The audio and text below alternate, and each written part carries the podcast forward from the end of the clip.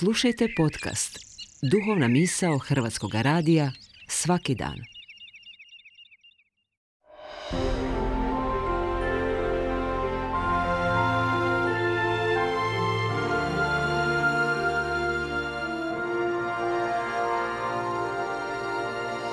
Duhovna misao. Urednica je Blaženka Jančić.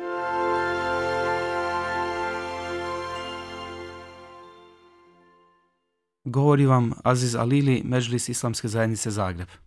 U Kur'anu veli u poglavlju Ali Imran 159. ajet Ti si Allahovom milošću bio blag prema njima, a da si grub i tvrda srca bio, razbježali bi se iz tvoje blizine. Zato im praštaj i moli da im bude oprošteno i dogovaraj se sa njima. A kada se odlučiš, u Allaha se pouzdaj, Allah doista voli one koji se u njega uzdaju. Fundamentalna potreba svih nas jeste ljubav. Svako biće teži zadovoljstvu od onog sitnog, malog mrava do kraljeva i premijera. Svako živo biće traži zadovoljstvo, ali samo jedno dotiče srce, a to je zadovoljstvo srca kod primanja i pružanja ljubavi. Zadovoljstva, osjetilnih iskustava, slave i bogatstva mogu dotaći um i osjetila, ali ne dotiču srce. Što da smo vlasnici svega na zemlji, a ujedno i jedine osobe na njoj ne bi bilo nikoga koga bi voljeli i nitko nas ne bi volio. Ljubav nam je potrebna jer je u našoj prirodi.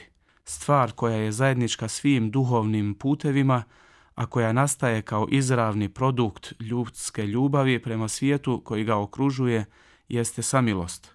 Primjer Božije svemilosti i svepravednosti vjernik nalazi posvuda u svome vremenu i u vremenima prošlim – Brojni su primjeri svemilosti i nemilosti Božije, svemilosti prema bogobojaznim, čestitim i strpljivim, a nemilosti prema licemjerima, nevjernicima i silnicima. Allahu poslanik, ale i selam je rekao, u džennet neće ući osim samilosni. Na što prisutni rekoše, Allahu poslaniće, svi smo mi samilosni, A poslanik odgovori, nije samilostan onaj koji je samilostan prema sebi, nego onaj koji je milostiv prema sebi i prema drugima.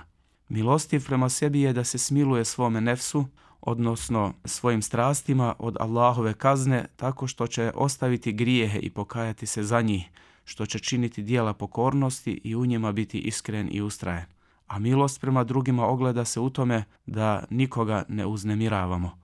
Sva djelovanja i postupci Muhameda a.s. počivali su na milosti i ljubavi. On je prema svakom stvorenju bio blag i samilostan, ispunjavajući potrebu svakoga tko je u nevolji.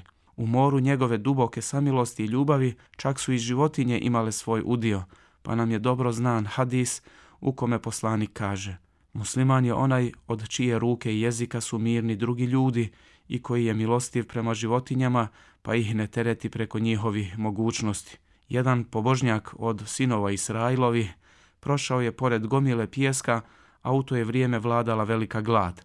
U sebi je poželio, eh da je ovaj pijesak brašno, nahranio bih njome sinove Israilove. Pa je Allah objavio vjerovjesniku sinova Israilovi, reci tom i tom da je Allah uzvišeni stavio sebi u obvezu da će ti dati nagradu kao da si stoliko brašna nahranio sinove Israilove. Zbog toga je Muhammed a.s. rekao, namjera vjernika je bolja od njegova dijela. Ne dozvolimo da se zaboravimo, zapletemo i zašuškamo u svoj svijet i vlastito stanje dok je mnoštvo potrebnih oko nas.